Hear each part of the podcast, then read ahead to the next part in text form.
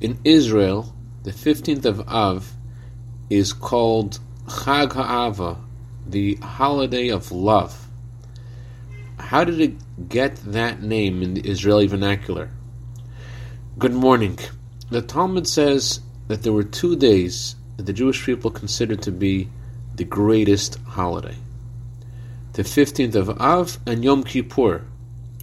Because in these days, Jewish daughters would go out and they would seek a soulmate, and these days were considered the greatest holiday. Now, why would they seek a, hol- a soulmate on Yom Kippur? What kind of date would you go out on on Yom Kippur? Would you go out to the shul and uh, pray mincha? Why were these the days that Jewish daughters sought a soulmate? The answer is Yom Kippur is the day of reconciliation between the Jewish people and God. God is the groom and we're the bride. So because God connects the Jewish people on this level, Therefore, Jewish men and women can find a soulmate.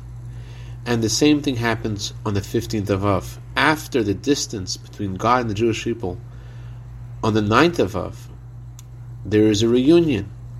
And that is represented by the full light of the moon on the 15th of Av, the ascent that comes after the descent.